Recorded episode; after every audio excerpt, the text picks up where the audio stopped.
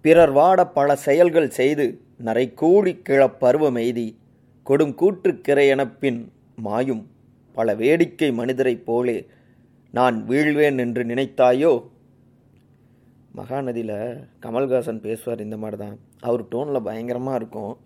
ஆனால் அர்த்தம் ஒன்றும் இல்லை. நான் வீழ்வேன்னு நினச்சிட்டிங்களா? அப்படிங்கிறது தான் மகாகவி பாரதியார் அவருடைய அற்புதமான ஒரு முறுக்கேற வைக்கக்கூடிய ஒரு கவிதை. எப்படி வேணாலும் வச்சுக்கலாம். என்ன திடீர்னு இதெல்லாம் பேசுகிறேன்னு யோசிச்சிருப்பீங்க. இந்நேரம் நீங்களே கண்டுபிடிச்சிருந்துருப்பீங்க. இந்த ஆகஸ்ட் இருபதாம் தேதி நேற்றைக்கு ஞாயிற்றுக்கிழமை எல்லா பக்கமும் புரட்சி புரட்சி புரட்சின்னு புரட்சிகர வசனம் புரட்சிகர ஆவேசம் புரட்சிகர பயணம் அப்படின்னு எக்கச்சக்கமாக தங்களுடைய ஆப்ரேஷனை தொடங்கியிருக்காங்க. ஒருத்தருக்கு ஒருத்தர் சளைச்சவங்க இல்லைங்கிற ரீதியில் தான் தங்களுடைய அடுத்த கட்ட அரசியலை தீவிரப்படுத்தியிருக்காங்க. சரி எல்லாமே எதுக்காக அப்படின்னு பார்த்தோம்னா ஒரு பெரிய ஒரு போரை நாங்கள் சந்திக்க போகிறோம் அதாங்க ரெண்டாயிரத்தி இருபத்தி நாலு. அதை தான் குறிப்பிடுறாங்க. அதுக்கான ஒரு ஒத்திகையாகவும் இதை நடத்தியிருக்காங்க. இந்த போருக்கான ஒத்திகையை நடத்தினவங்க வேறு யாரும் இல்லை. ஒன்று அதிமுகவுடைய பொதுச் செயலாளர் திரு. எடப்பாடி க. பழனிசாமி மற்றொருவர் அமைச்சர் திரு. உதயநிதி ஸ்டாலின். அதற்கடுத்து முன்னாள் முதலமைச்சரான திரு. ஓ. பன்னீர்செல்வம். அப்படி என்ன இவங்கெல்லாம் புரட்சி செய்ய போகிறாங்க அப்படின்னு பார்க்கறதுக்கு முன்னாடி வழக்கமான ஒரு தொடக்கம் சொல்லுவோம் இல்லையா? அதையும் சொல்லிடுறோம். அனைவருக்கும் இனிய தமிழ் வணக்கம். நான் உங்கள் சகோ சே த இளங்கோவன். பொலிட்டிக்கல் பல்ஸ் நிகழ்ச்சிக்குள் சென்று இவர்களுடைய புரட்சியை பேசுவோம். சரி வந்தாச்சு. ஃபஸ்ட்டு யார்லேருந்து தொடங்கலாம் அப்படின்னு யோசிக்கிறேன். எக்ஸிக்யூட்டிவ் பிரபு யார்லேருந்து தொடங்கலாம்? சொல்லுங்கள் நீங்கள் Two hours later. சரி நம்ம எக்ஸிக்யூட்டிவ் பக்கத்தில் இருந்தாருங்க. அவருக்குமே யோசனையாக இருக்குது என்னன்னு தெரியல. சரி முதல்ல நம்ம முன்னாள் ஆளுங்கட்சி அதுலேருந்தே பேசிடலான்னு தோணுது. ஏன்னா அவங்க தான் முன்னாடியே பிளானெல்லாம் போட்டாங்க. மதுரை மாநாடு அதிமுகவுடைய பொன் விழா மாநாடு.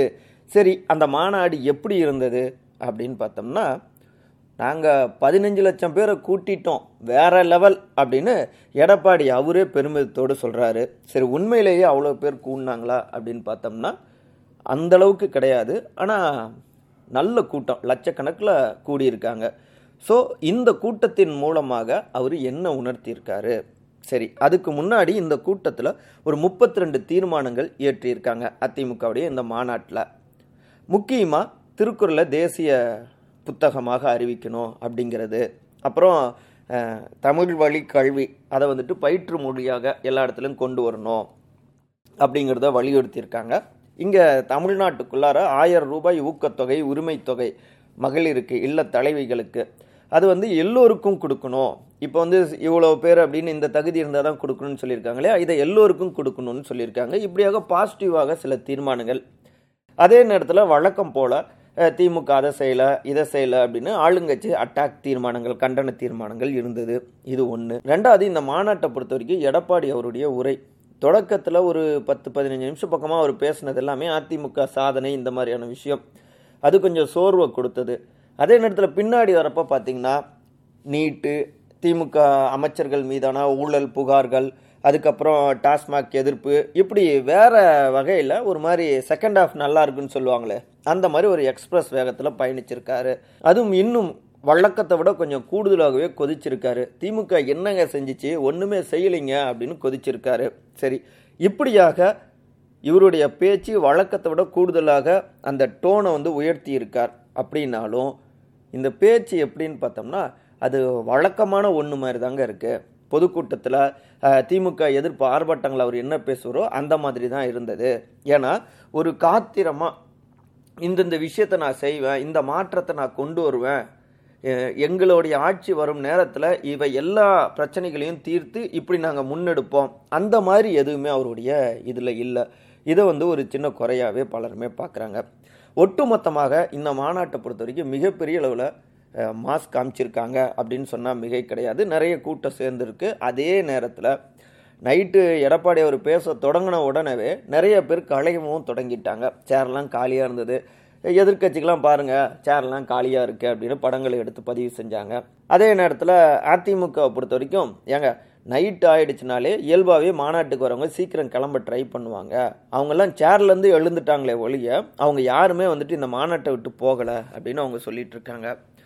அப்புறம் தடபுடலாக நாங்கள் வந்து இவ்வளோ செஞ்சுருக்கோம் அப்படின்லாம் சொன்னாங்க இல்லையா? வந்திருந்த எல்லோருக்குமே வந்து உணவு பரிமாறப்பட்டது.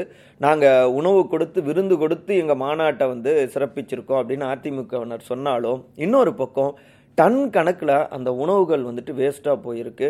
அது எல்லாமே காட்சி வடிவத்தில் தொலைக்காட்சிகளில் பார்க்குறப்ப ரொம்ப வருத்தமாக இருக்குது நான் ஒரு விவசாயி நான் ஒரு விவசாயி. அப்படின்னு மூச்சுக்கு முந்நூறு தடவை முதலமைச்சராக இருந்தப்பவும் சரி எதிர்க்கட்சி தலைவராக இருக்கிறப்பவும் சரி முழங்கிட்டே இருந்தார் எடப்பாடி.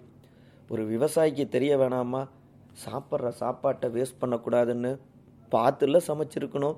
இது கூட தெரியலையா விவசாயி? அப்படிங்கிற கேள்விகளும் வந்த வண்ணம் இருக்கு. சரி இதெல்லாம் களத்துலேருந்து வெளிப்பட்டிருக்கு. உண்மையிலேயே இந்த மதுரை மாநாடு சக்சஸா அப்படின்னு பார்த்தோம்னா எடப்பாடி அவரை பொறுத்த வரைக்கும் அவருடைய பதவிக்கு அதிமுகவில் அவருடைய நாற்காலி குறிப்பாக அவருடைய தலைக்கு மேலே அரசியல் ரீதியிலாக கத்தி தொங்கிக் கொண்டிருந்தது.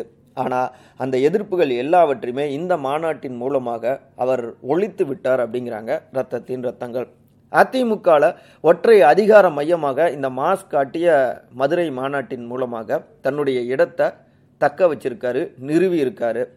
மறைந்த முன்னாள் முதலமைச்சர்களான திரு எம்ஜிஆர் செல்வி ஜெய ஜெயலலிதா அவர்கள் இவங்களுடைய வரிசையில் அழுத்தமாக அடுத்த கட்டமாக தன்னுடைய பெயரை பதிச்சிருக்காரு. அதிமுகவில் இனி தன்னுடைய பதவிக்கு யாராலையும் பிரச்சனை கொடுக்க முடியாதுங்கிற ரீதியில் ஒரு மதுரையில் ஒரு மாநாட்டை நடத்தி காமிச்சிருக்காரு. இதன் மூலமாக பாஜகவை பொறுத்த வரைக்கும் டெல்லி அவங்கள பொறுத்த வரைக்கும் நான் தான் இங்கே தலைமை. என்னுடைய பலம் இதுதான். ஸோ இங்கே கூட்டணியை பொறுத்த வரைக்கும் நாங்கள் சொல்கிறத நீங்கள் கேட்டுக்கோங்க. உங்களோட நாங்கள் இணைஞ்சு டிராவல் பண்ணுறோம் எங்களை விட்டுட்டு நீ மற்றவங்களோட அதாவது முன்னாள் முதலமைச்சரான திரு ஓ பன்னீர்செல்வம் ஆகட்டும் இல்லை திரு டிடிவி திருமதி வி கேஎஸ்னு இந்த பக்கம் நீங்கள் எங்கேயும் போகணும்னு அவசியம் இல்லை. எங்களை நம்பி வாங்க உங்களையும் சேர்த்து நாங்கள் கரை சேர்த்துறோம் அப்படிங்கிற ரீதியில் இந்த மாநாட்டின் மூலமாக அவர் காமிச்சதாகவும் இருக்குது அடுத்து ஒரு வலிமையான எதிர்க்கட்சி தலைவர் அப்படின்னு தனக்கு மாசு இருக்குன்னு இந்த மாநாட்டின் மூலமாக காமிச்சிருக்காரு. அதே நேரத்து காமிச்சிருக்காரு. இது ஒரு வகையில் இந்த களம் திமுக அதிமுக ரெண்டு கட்சிக்கு இடையிலான களம் தான் அப்படிங்கிறதையும் இதுவும் உறுதிப்படுத்தியிருக்கு.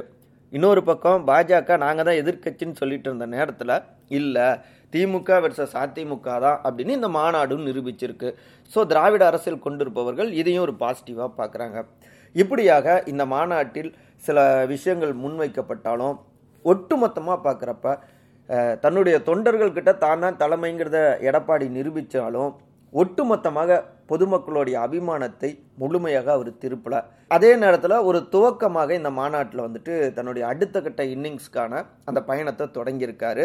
ரெண்டாயிரத்தி இருபத்தி நாலில் இது அவருக்கு சாதகமாக மாறுமா அப்படிங்கிறது எல்லாமே இந்த பயணத்தில் அவர் எப்படி எடுத்துகிட்டு எடுத்துட்டு இருந்து தான் நம்ம பார்க்க முடியும். சரி இதுக்கு ஒரு முக்கியமான பட்டத்தை நான் மறந்துட்டேன். நம்முடைய நடிகர் திரு சத்யராஜ் அவர் கோச்சிக்க மாட்டார்னு நினைக்கிறேன். ஒரு வகையில் அவருக்கு பெருமையாகவும் கூட இருக்கும்னு நினைக்கிறேன். ஏன்னா மேற்கு மண்டலத்தில் வந்து தகவல்கள்லாம் அப்படி தான் வருது. என்னென்னா புரட்சி தமிழர் அப்படிங்கிற ஒரு பட்டத்தை திரு எடப்பாடிக்கு கொடுத்துருக்காங்க. இதுக்கு முன்னாடி திரைப்படங்களில் புரட்சி தமிழர் அப்படின்னு சத்யராஜ் அவரை கூப்பிட்டுட்டு இருந்தாங்க. இப்போ நெஜத்தில் இவருக்கு கொடுத்துருக்காங்க. ஆனால் அது சினிமாங்க. அதில் சத்யராஜ் பண்ணது நடிப்பு. இது அரசியல்.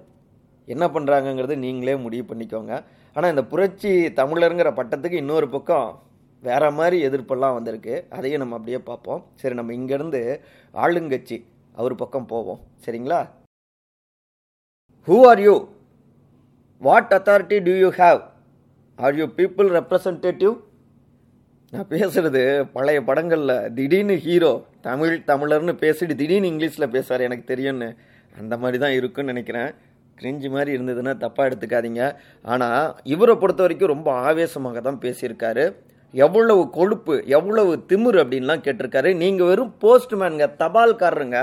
இங்கே இருக்கக்கூடிய சிஎம் முதலமைச்சருக்கும் நம்முடைய நாட்டுடைய குடியரசுத் தலைவருக்கும் இடையில் ஒரு போஸ்ட்மேன் வேலை பார்க்கக்கூடியவர் தான் நீங்கள் இவ்வளோ பேசுகிறீங்களே உங்களுக்கு துணிச்சல் இருந்துச்சுன்னா நான் கேட்குறேன் உங்களுக்கு துணிச்சல் இருந்துச்சுன்னா தமிழ்நாட்டில் ஏதாவது ஒரு தொகுதியில் நீங்களே தேர்வு பண்ணிக்கோங்க.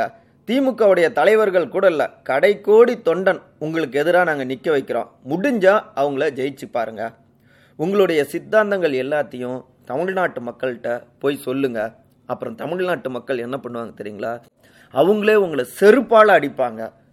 என்னங்க இப்படி பேசியிருக்காரு? யாருங்க அவருன்னு பார்த்தோம்னா இந்த அளவுக்கு ஆவேசமாக கொதிச்சு போய் பேசினது சிட்டிங் அமைச்சரான திரு. உதயநிதி ஸ்டாலின். யாருக்கு எதிராக அப்படின்னு பார்த்தோம்னா தமிழ்நாட்டுடைய ஆளுநரான திரு ஆர் என் ரவி. அவரை தான் இப்படி வார்த்தைகளால் புலந்தெடுத்திருக்காரு உதயநிதி ஸ்டாலின். அதே நேரத்தில் உதயநிதி ஸ்டாலினுடைய இந்த பேச்சுக்கள் சரியில்லை அப்படின்னு பாஜகவினரும் அவருக்கு எதிராக கொதிக்கிறாங்க.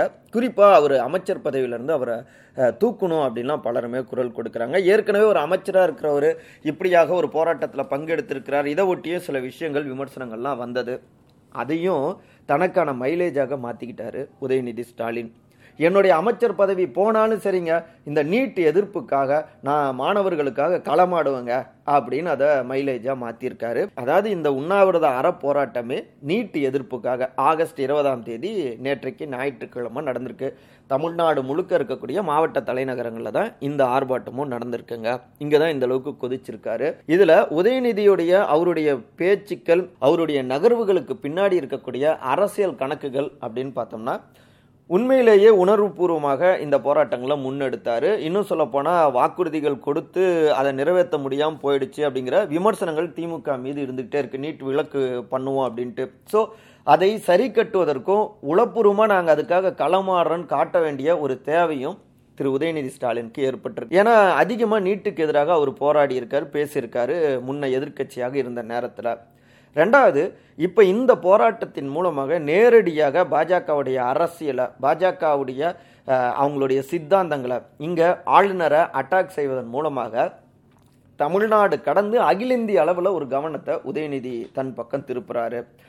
ஒரு அப்பாவா அப்பான்னு சொல்லக்கூடாது அப்படிங்குவாங்க அவங்க. ஆனால் வெளியில் அவங்கள அப்பா வாரிசாக தான் பார்த்துட்டு இருக்காங்க எனிவே திமுகவுடைய தலைவர் முதலமைச்சர் திரு மு க ஸ்டாலின். அவரை பொறுத்த வரைக்கும் உதயநிதிக்கான இப்படியான ஒரு பயிற்சி காலம் போல் இப்படியான தமிழ்நாட்டு அரசியல் சூழலை உருவாக்கி கொடுப்பதன் மூலமாக அதில் தொடர்ந்து வாய்ப்புகள் கொடுப்பதன் மூலமாக ஒரு பயிற்சியும் ஏற்படுது. அதே நேரத்தில் அகில இந்திய அளவில் ஒரு கவனம் உதயநிதி மீது திரும்பும். அதே நேரத்தில் அகில இந்திய அளவில் ஒரு கவனம் உதயநிதி மீது திரும்பும் பொழுது எங்களுடைய அடுத்த கட்ட அரசியல் ரீதியிலான வாரிசும் ரெடி ஆயிருக்காரு. இங்கே தமிழ்நாட்டுக்குள்ளாரையும் எடப்பாடியை உதயநிதியை வச்சே நாங்கள் டீல் பண்ணியிருக்கோம் அப்படிங்கிறதையும் இதில் பதிவு செய்கிறாங்க இதன் தொடர்ச்சியாக பாஜக அவங்கள பொறுத்த வரைக்கும் ச- சென்ட்ரல் ஆளுங்கட்சியாக இருக்காங்க இல்லையா? இடி அமலாக்கத்துறை அப்புறம் வருமான வரித்துறை இப்படியாக இவர்கள் மூலமாக தமிழ்நாட்டு அரசியலை கடந்து திமுக அகில இந்திய அரசியலில் கவனம் செலுத்தக்கூடாது இந்தியா கூட்டணி போன்ற விஷயத்தில் இந்தியா கூட்டணி போன்ற விஷயங்களில் தீவிரம் காட்டக்கூடாதுன்னு நெருக்கடியை கொடுக்குறாங்க. ஆனால் இந்த நெருக்கடியை நாங்கள் தவிடுபடியாக்குவோம். நாங்கள் இதை எதிர்ப்போம். அகில இந்திய அரசியலில் கூடுதல் கவனம் செலுத்துவோம். அதை அகில இந்திய அரசியலில் கூடுதல் கவனம் செலுத்துவோம். இதில் எதிர்த்து இறங்கி அடிப்பதன் மூலமாகத்தான் எங்களை இங்கே நாங்கள் அழுத்தமாக தமிழ்நாட்டுக்குள்ளார கூட நிலைநிறுத்திக் கொள்ள முடியும் அப்படிங்கிறதையும் திமுக பதிவு செய்வதாகவும் இந்த கூட்டங்களின் மூலமாக இந்த போராட்டங்களின் மூலமாக நம்ம புரிஞ்சுக்கலாம். அந்த வகையில் தான் அடுத்த கட்டமாக நீட்டுக்கு எதிராக டெல்லியில் போராடுவோம் அப்படின்னு உதயநிதியும் தெரிவிச்சிருக்காருங்க. ஸோ அகில இந்திய கவனத்தை பெறுவதன் மூலமாக தன்னுடைய அடுத்த கட்ட அரசியலை இன்னும் இன்னும் வலுப்படுத்தி கொண்டிருக்கிற தனக்கான ஒரு இமேஜையும் உருவாக்குறாரு. உதயநிதி அதற்கான வாய்ப்பை மு க ஸ்டாலின் உருவாக்கி கொடுத்திருக்கிறார். அதே நேரத்தில் நாங்கள் எங்களுக்கு வாய்ப்பு கிடைக்கிறப்ப இந்தியா கூட்டணியில் இருந்து நாங்கள் வெற்றி அடைஞ்சால் நீட்டை வந்து ரத்து செய்ய இன்னும் முயற்சி செய்வோம் அப்படின்னு மு க ஸ்டாலின் பேசினது ஒரு நெகட்டிவாகவும் மாறியிருக்கு. என்னென்னா ஏற்கனவே நாங்கள் முத கையெழுத்தே நீட்டை ஒழிக்க தான் போடுவோம் அப்படின்லாம் சொல்லித்தான் இங்கே திமுக தமிழ்நாட்டில் ஆட்சி அதிகாரத்துக்கு வந்தது. ஆனால் என்ன பண்ணாங்க? ரெண்டரை வருஷம் கழித்து இன்னும் போராடிட்டு தான் இருக்காங்க. ஸோ இது ஒரு வெற்று வாக்குறுதியாகவும் பார்க்கப்பட்டது.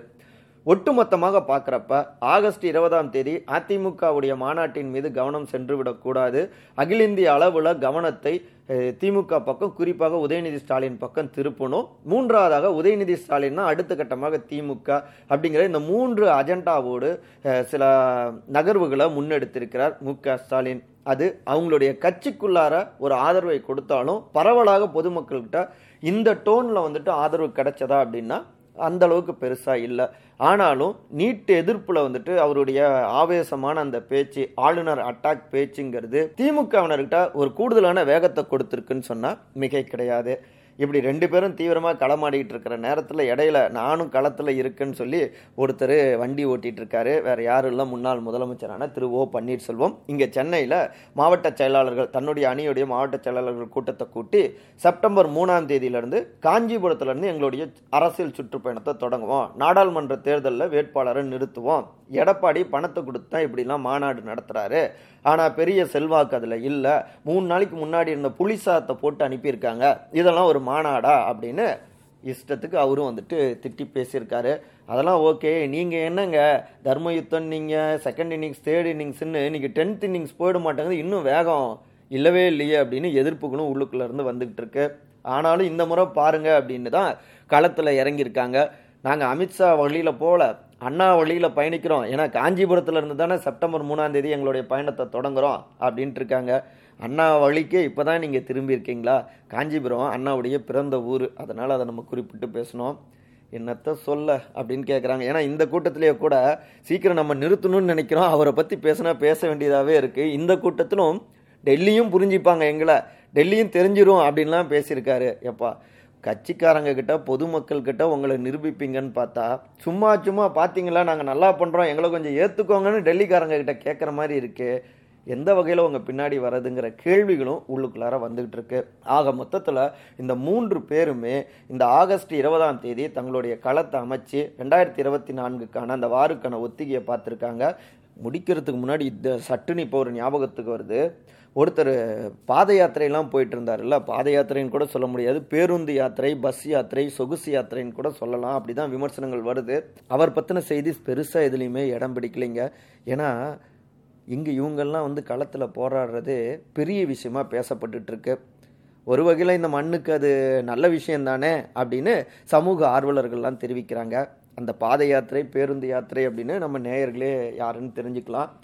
ஒட்டுமொத்தமாக ரெண்டாயிரத்தி இருபத்தி நாலுக்கான அந்த வார் வந்துட்டு இன்னும் இன்னும் வேகம் எடுக்குது. அதை இந்த நாள்லையும் நம்ம புரிஞ்சிக்க முடியுது. இந்த கேமில் யார் ஜெயிச்சாங்க? ரெண்டாயிரத்தி இருபத்தி நாலில் யார் ஜெயிப்பாங்க? அப்படிங்கிறது எல்லாமே உங்களுடைய பதிலில் முடிவில் தாங்க இருக்குது நாளை சந்திப்போமா? நன்றி வணக்கம்.